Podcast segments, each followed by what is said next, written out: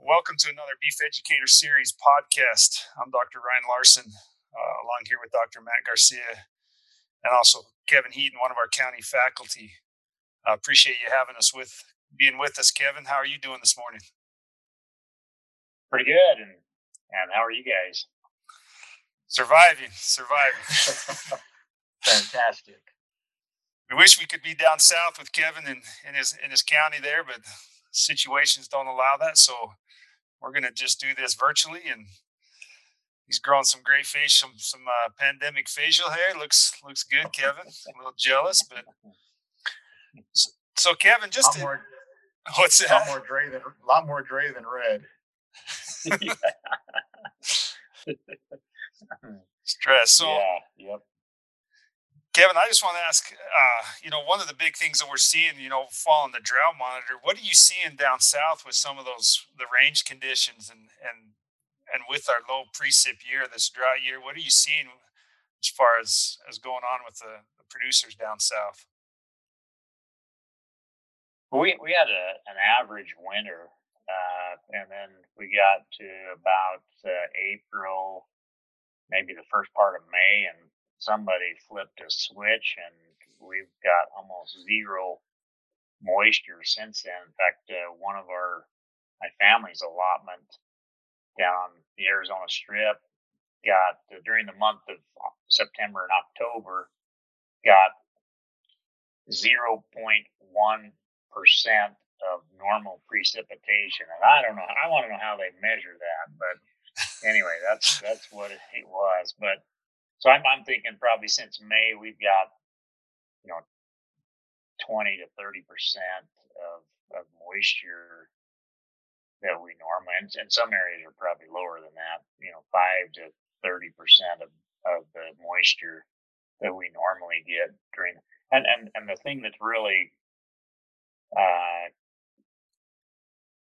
maybe stress that even more is it's the second year that we've had no monsoonal precipitation, and so those uh, well, usually you can handle one pretty good year of drought, but those monsoon precipitation is really what kicks in those cows to uh, get rebred and gives them a little more protein to stay bred. And uh, without that uh, monsoonal precipitation, particularly those those calves that may have been a little bit late calving that first year, that second monsoon just wipes them out of the picture. To kind of touch on that a little bit more, I mean, we're gonna we're gonna get on that a lot more as we talk a little bit going forward. But could you just kind of tell us a little bit about your your family's operation in terms of you know history and who's who's who was originally involved, who's currently involved, and like where you guys ranch? Okay, so so my my family is runs the Heaton Livestock Company out of Alton, Utah, and it's uh it started uh well the little town of Alton. My ancestors were some of the first people to settle in that country, and uh, along with the Roundies, and uh, so they started agriculture enterprises back in the early 30s. Um, my great grandfather was killed in a farming accident there in Alton. And about six, eight months or so, or six months before he was killed, an insurance salesman came by and sold him a life insurance policy. And his wife was an Esplin, which they're known for being very thrifty, or we call them tight. She was pretty mad ab- about him spending money on this this insurance policy that didn't give any return and and then uh, a, a few months later of course he was killed and they were able to, to capitalize on that insurance policy. And my grandpa was eight years old youngest of eight kids and uh, they grew up kind of a pretty meager lifestyle. Started in the uh, sheep business at that time as pretty much every everybody had sheep. And they herded sheep for other people. And uh, uh, eventually started purchasing permits and private land with uh, this money that they've uh, accumulated through herding sheep, and uh, they ran sheep up until oh about the mid 60s, late 60s, and then they started to convert over to cattle about that time when predators were hard to control, or there there wasn't a lot of help controlling them. He took 1080 off the market, and uh, and and labor finding people to help herd the sheep was was pretty challenging. So they switched over to cattle, and uh, eventually um, just kept building the operation to where it is uh, today. So I don't know if that's if you need more details than that, but anyway. No, that that's pretty good. So so I guess they so they herded a lot of their sheep out on the Arizona Strip, and and so they'd use the the higher elevation uh, country in southern Utah, and then they'd go out on the Arizona Strip and winter their sheep out there in some of the high desert uh, plateaus. So that's that, and then and, and we still do that today, and we use a lot of the same historic cattle trails to get the livestock back and forth. And it's about 100 miles between the two operations, or between the summer and winter permits. We have uh, usually we have an annual cattle drive, so in the fall when the calves are weaned, uh, about this time, yeah, the end of October, first part of November, we trail those cattle about approximately 100 miles um, from the rim of Bryce Canyon National Park to the rim of the Grand Canyon National Park. So, anyway, cows cool. get their share of scenery. How long are they out there at the end after you're done driving them? How long do they stay out there? So the so it's about a ten day cattle drive, and they'll stay in Arizona about seven months, and then they'll come back and we'll haul them in, in the spring of the year back to Utah, and they'll stay on private and national forest pastures uh, for about uh, five months. So, I guess due to the variability you've seen in moisture down there, have you ever had to pull those cattle off that seven month allotment sooner?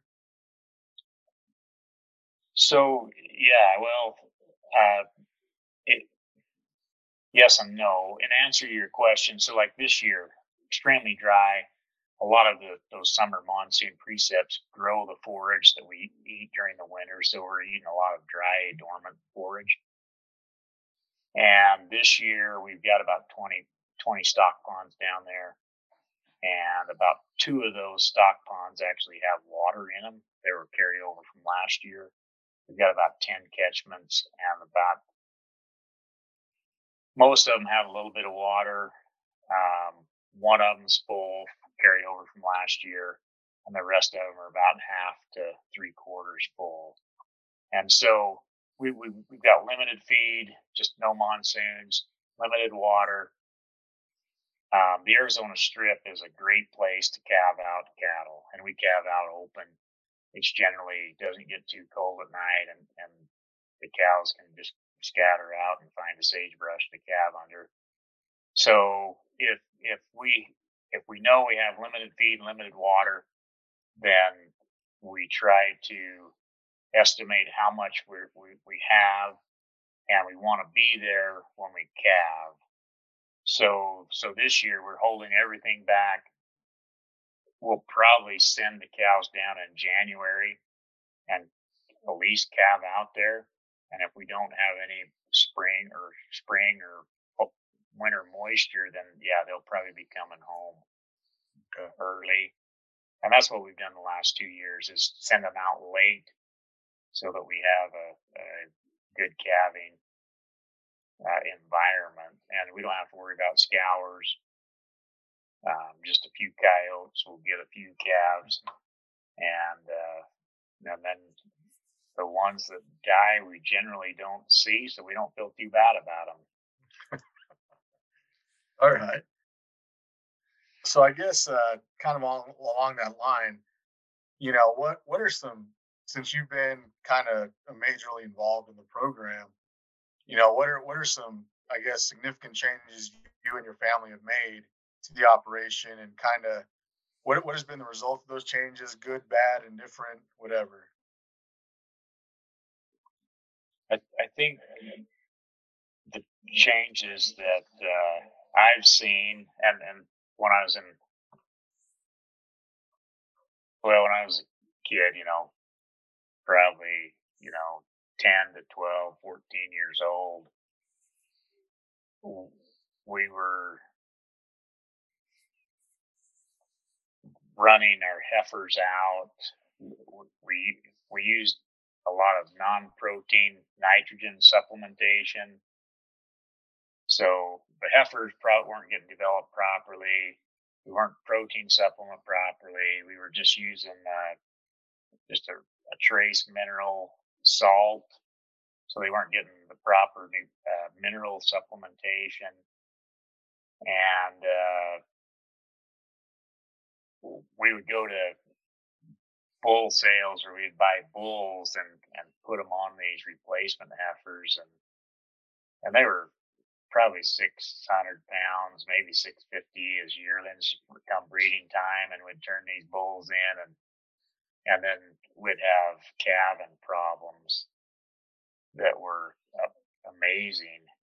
And uh, my dad finally got ambitious and he went back to I think it was the Graham School back in Kansas where they teach you how to pregnant pregnancy test and they teach you how to pull out cancer eyes and and basically we're we're in a pretty limited geographic area where you don't have a lot of veterinary service. Right. It's not readily available, particularly out on the strip.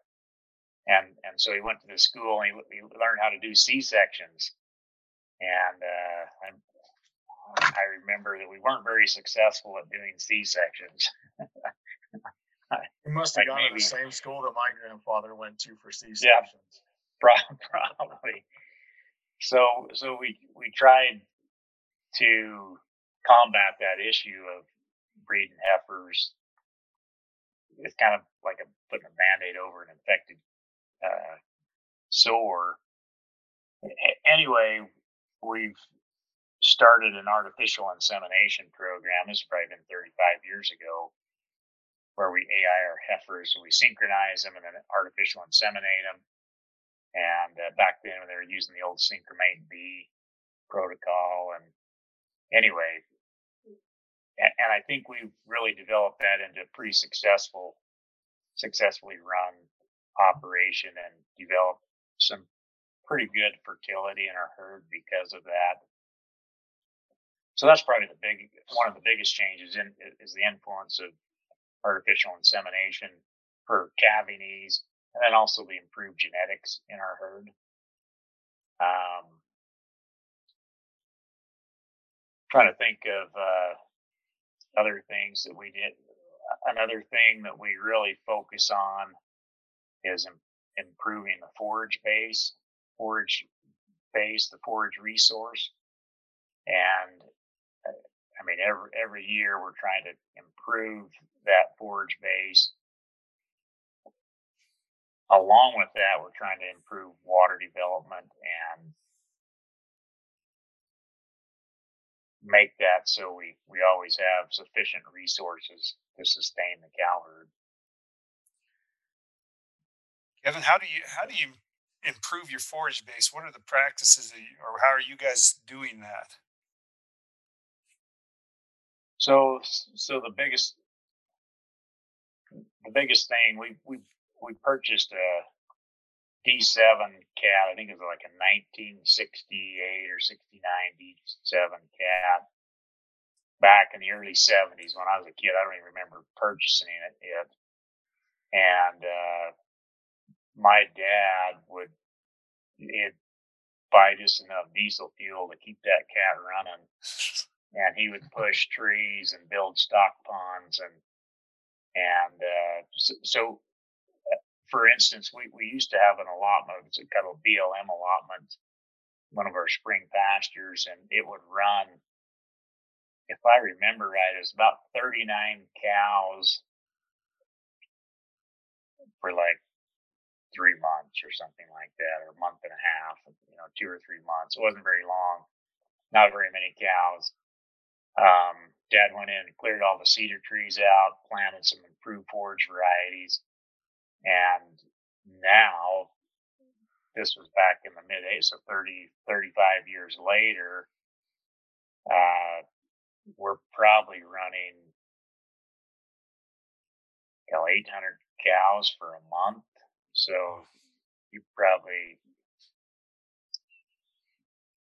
I'm not real great at math on the top of my head, but that's probably a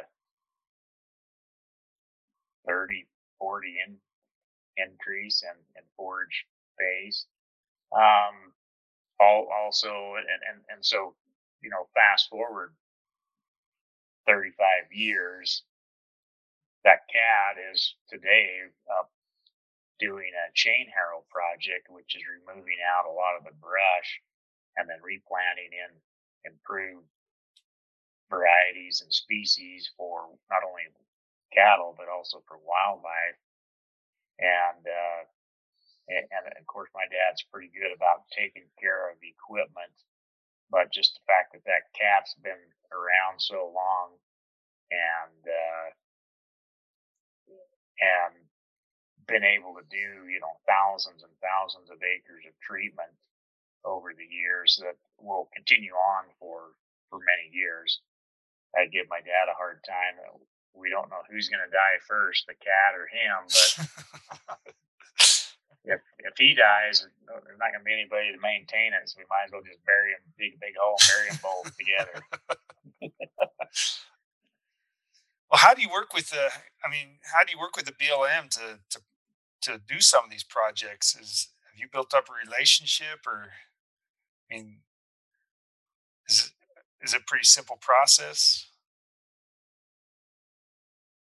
Uh, I think the secret is, yeah, I think re- relationships is the secret, but also the people in the office really make the difference. So the BLM um, people that we work with have just been really good through the years to help get projects done. The, the Arizona Strip Field office, they had an amazing staff, and I think they still have pretty pretty outstanding staff. But we treated probably over 13, 15,000 acres of of uh, sagebrush with spike out there over a period of four or five years, about probably 15, 20 years ago.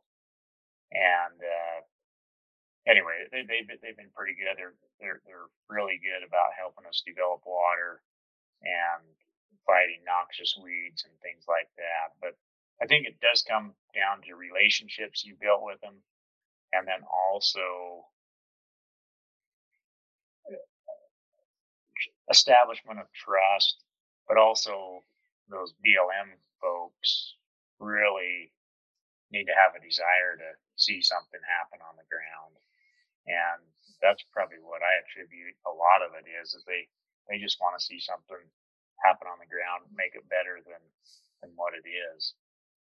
So to kind of build on that, I, I was just curious. So in your operation, it, it seems like you have a lot of different duties, I guess. Is there, I mean, have, has your family, your operation kind of delegated certain people to go deal with, with BLM, certain people to deal with, you know, maybe the, the breeding and genetics side? How, how are you guys kind of delegating what's going on? Is it a, if you guys come to consensus and if someone does it, or how, how do you guys kind of delegate duties around this this operation? Well, you're asking hard questions there. Um, well, you're giving us some interesting stuff, so I'm, I'm curious. We're curious. so uh, maybe it's just been tradition over the, the last few years where you have a close knit family working together. Some fam- family members end up doing certain aspects of the of the management maybe better or maybe they like it better and so but it's it's usually working together and communicating and just letting letting everybody know. For instance, my dad does most of the cat work. Not to say that uh, his cousin doesn't step in and do a little bit here and there, but, but he's he's just good at maintaining equipment and keeping it running, and uh, good at, at the engineering design. Um, and, and then his cousin takes care of a lot of the farm work and the hay and, and things like that. And then we all kind of help out on the the uh, the livestock and and we'll we'll take turns. So this year, my family was in charge of moving the cattle up to our summer range, our, our summer forest permits. And so our, our family did it as a little family uh, I tell my kids it's a family vacation, but it was kind of a little family reunion where we had everybody go up and it's a two, three day cattle drive where we're moving the cows up and camping and, and, uh, anyway, so, so I guess it's just communication and, and, and eventually we're just trying to make what needs to happen happen and, and somebody's got to do it, uh, eventually. Do. Kevin, um, you know, you talk about the Arizona Strip, and that we've noticed, you know, some of the other producers we've talked to, that you've adapted to a non-ideal environment, right? I mean, uh, the right. Uh, so we talked with John Ferry, who operated there in the, near the Great Salt Lake, and I mean, what are the challenges of operating in the Arizona Strip, and how do you manage those risks associated with that? So for us, and it's not the same for everybody. For us, we have about 115,000 acres, or right, yeah, so it's about a 15 mile square chunk of real estate down there, and there's not a live water on. There's no no live water. Um,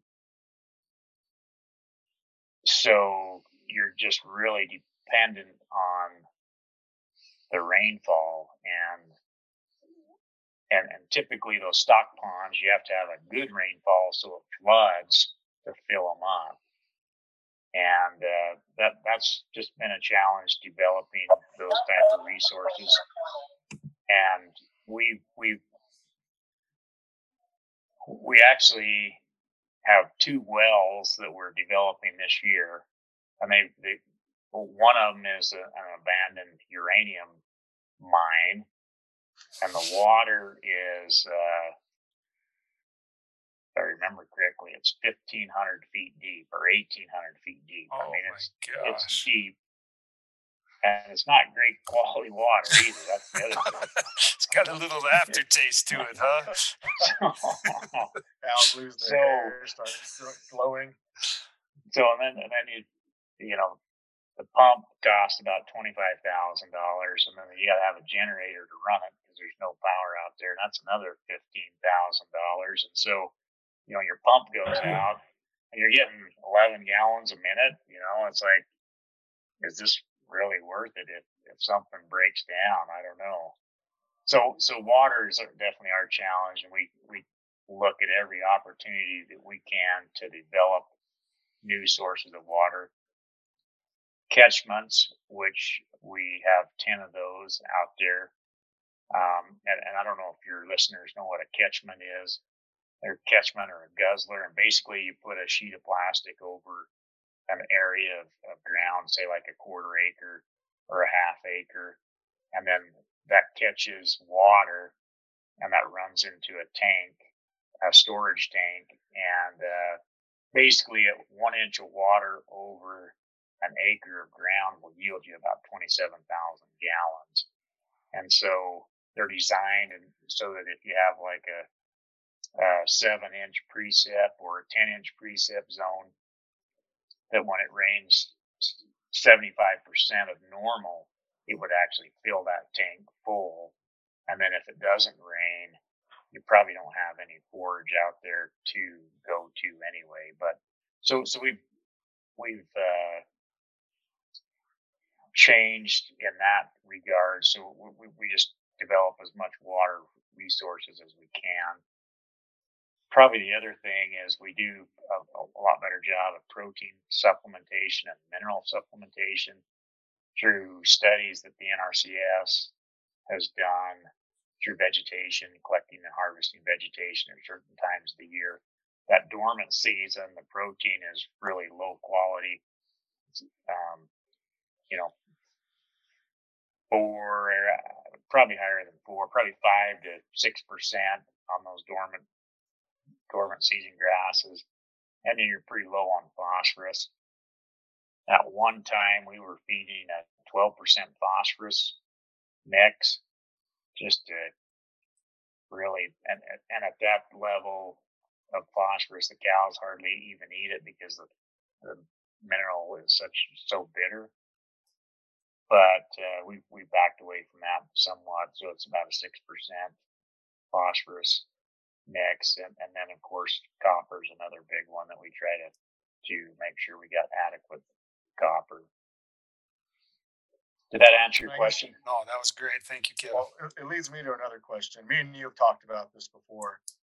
You know, are you for your your production environment and your the things how you're kind of managing that risk with variable forage, the water, things like that? Are you selecting for a specific type of cow to to to operate and be productive in that environment?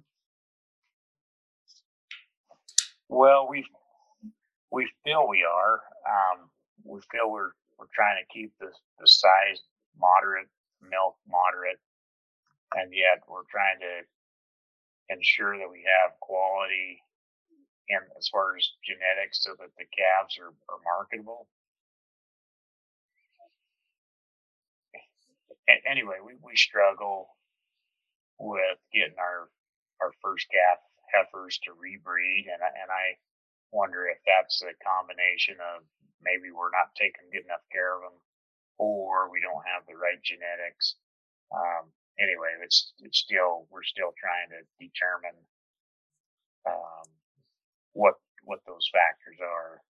Well, I mean, in, in that limited environment too, I think that you know, with, with a heifer, I mean, heifers are hard enough as it is, but with a limited environment, I think you're really you're really challenged to find that optimal heifer a lot of times because, like like me and you've talked about, you know, that environment and other things really kind of contribute to the fertility because it is so lowly heritable. So, I think you're you might have that optimal heifer like we've talked, but maybe the environment's too hard on her. Or, I mean, there's so many factors to that puzzle that just make it difficult. So, well, and if, if you if you think about this, I've been wanting to to uh, compare it, but if we if we trail those cows a hundred miles to the from the summer to the winter, and then they have to scatter out and oftentimes travel a mile to two miles to get feed, maybe even three miles from feed to water, and then we bring them back home and then they trail another 25 miles up, up and back from the summer. So this, these cows are being moved, you know, 150 miles a year that they have to eat right enough calories to not only just move that distance, but also produce the calf. And, right. And that, so it may be a little more challenging than a lot of operations have. And, and so I would say we have a, a real opportunity to identify those heifers that, or the genetics that are more efficient in that type of a high demand operation. And, and for somebody else, they may just be a, an amazing cow if they don't have to travel to well, that's. That's a great point. You know, so I mean, it's it's amazing that they're.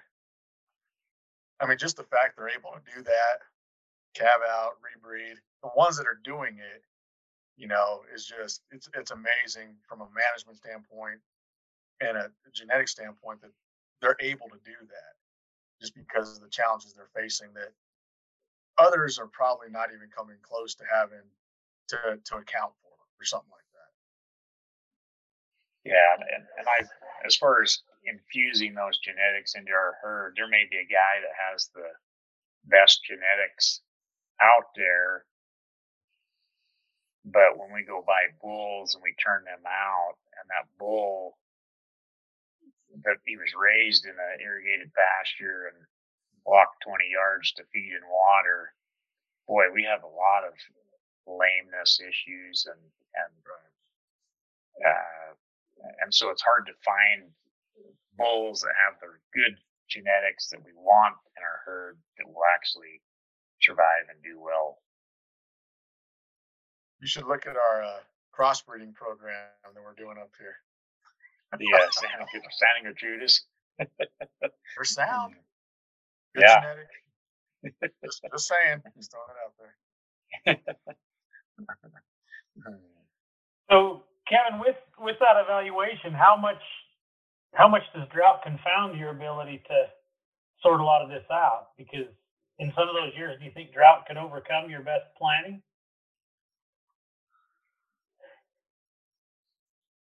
Well,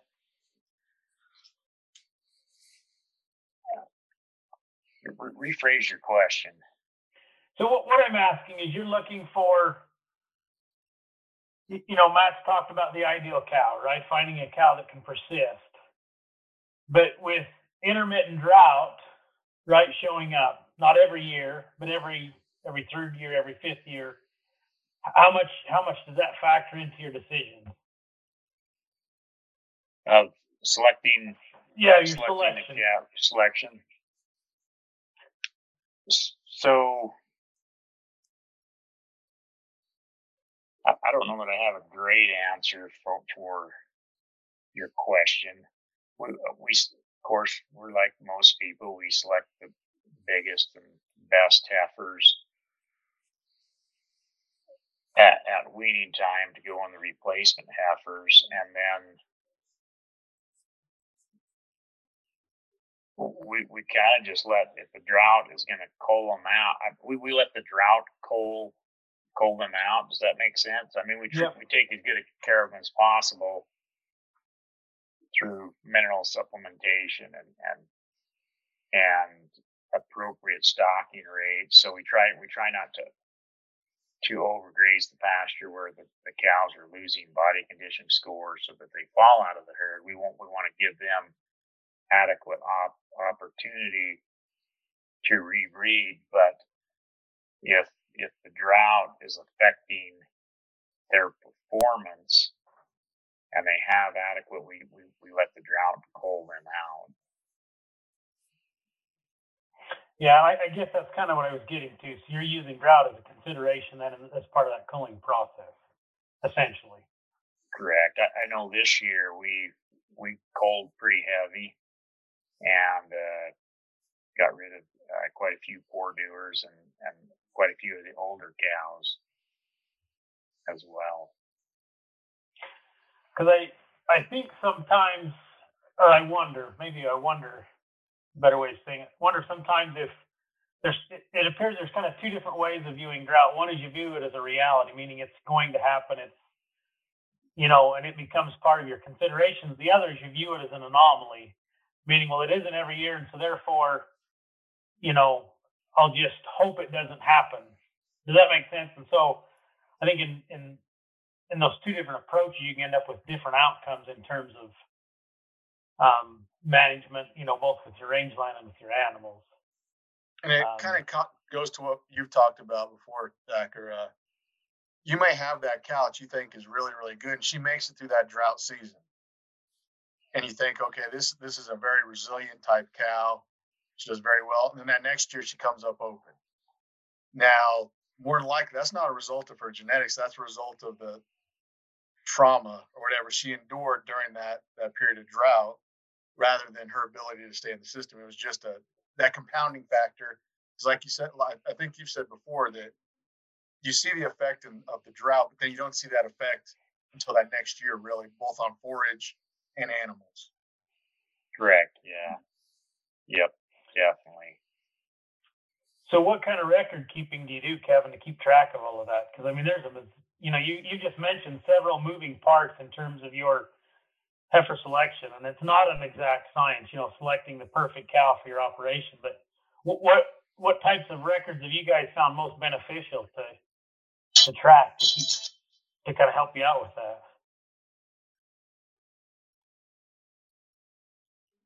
Uh, so that that's probably we're a commercial operation, and so that's probably one way that one area that we could improve is our record keeping. Um, basically, probably the most important thing that we do is when they come down the chute, if they're open, then they get sent down the road, and and uh, uh, we we double ear tag everything so we can keep track of the cows and identify them if we need to while they're on the range. But as far as individual, this cow produced an 800 pound calf. We really don't have any idea. We we just bring them in, separate the cows and calves, and then and then uh, and we don't do any individual weights other than on our replacement heifers. We do calve out our replacement heifers, and we will put an ear tag in the cow and calf, and and usually get a uh, individual weight on the replacement heifer calves, so we have kind of an idea there. We we also keep pretty good track of the replacement. excuse me, the replacement heifers uh, as far as their individual performance. So as they move into the herd, we'll keep pretty good track of individual weights and how much they weigh first, just to make sure they make it to the appropriate body weight by the time they're breeding, but also to, to monitor their performance. Did that answer your question? Yeah. So I guess, uh, I guess kind of looking back, is there anything you would have maybe implemented sooner as a as a management option, or maybe done different something that you implemented that you may have wanted to do differently?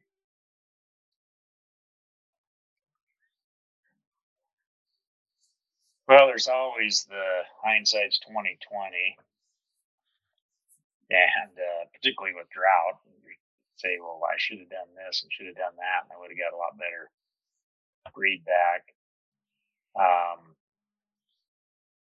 we we purchased an ultrasound machine to do our pregnancy diagnosis this year, and and uh, I think we I, we should have done that several years ago. That's been kind of a handy little uh, tool to help with marking. Expensive little tool, but uh, it's been pretty handy.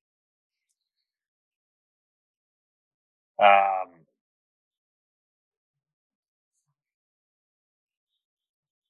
trying to think. I, I, I really would wish there was a a way that we could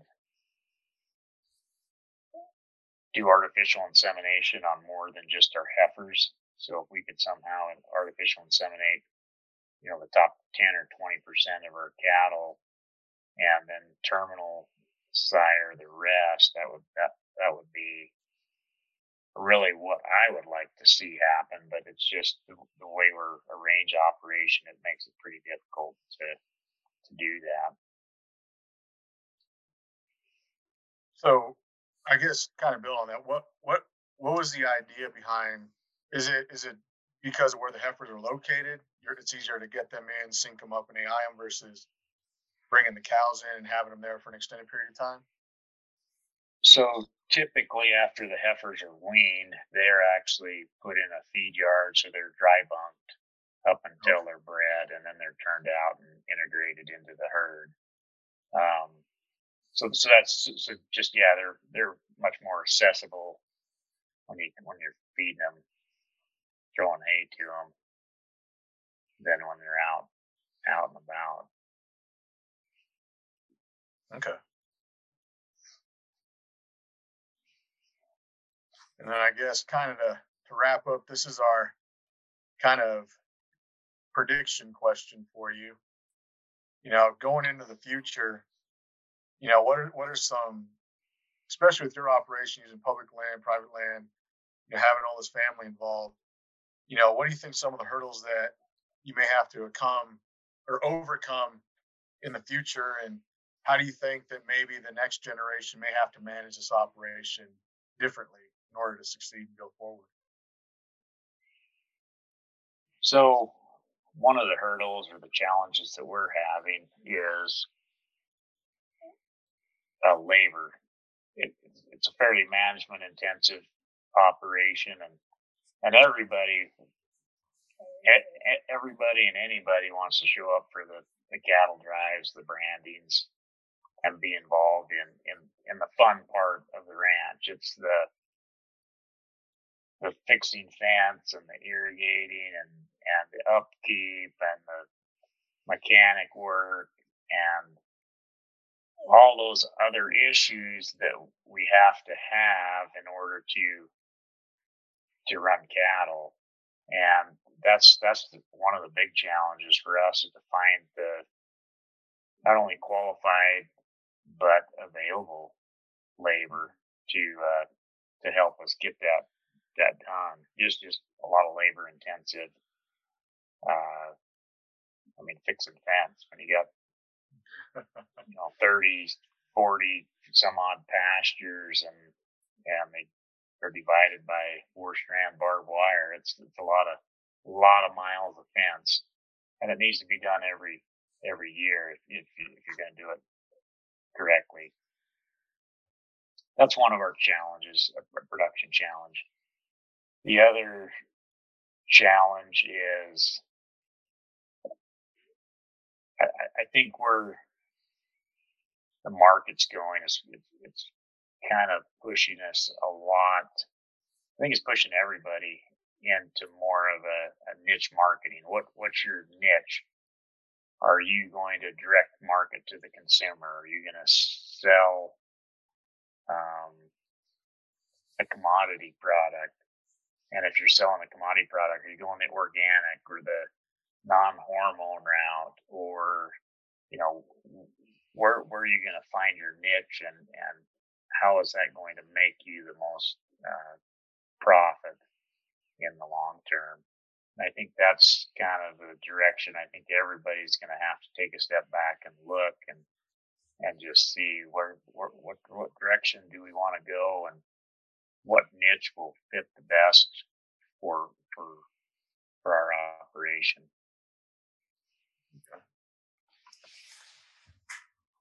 Well, any other questions? Eric, Matt? I think we're good. I don't Kevin, think Unless so. Eric has that questions. Kevin, we appreciate your time. Appreciate your Well- expertise. Thank you uh, for inviting me, and happy to share what little bit of knowledge I have. Oh, I think you underestimate that little bit part, but uh, Yeah. it's always humbling to visit with producers like yourself and see the challenges that you guys overcome to stay in business. It's awesome. So thank you. Yeah. Thank you, Well, and, and I think one of our our greatest resources is extension and the NRCS and the BLM and and federal agencies. Believe it or not, they they really bring a lot to the operation and help us out in in ways. And and I I I find that there's a a real desire for people like yourselves and in the agencies, the federal agencies, to keep ranchers on the on the ground, and and I appreciate that. That's that's that means a lot to the ranchers and the guys in the field. I know there's a lot of people that don't say that, but my observations that's that's the way it is. And I, there's there's there's some anti cow haters, and I'm sure there's there's plenty of those out there in the federal agencies, but but we really have a lot of good people that that want to see ranchers stay in business, and and so I appreciate that. Awesome. Well, thank Okay. you. Stay safe, Kevin. We'll be in touch in the you. future. Thanks for the invi- in- invitation, and we'll talk to you later. Sounds good. Thank you, Kevin. Have a good rest of your day. See you, bye.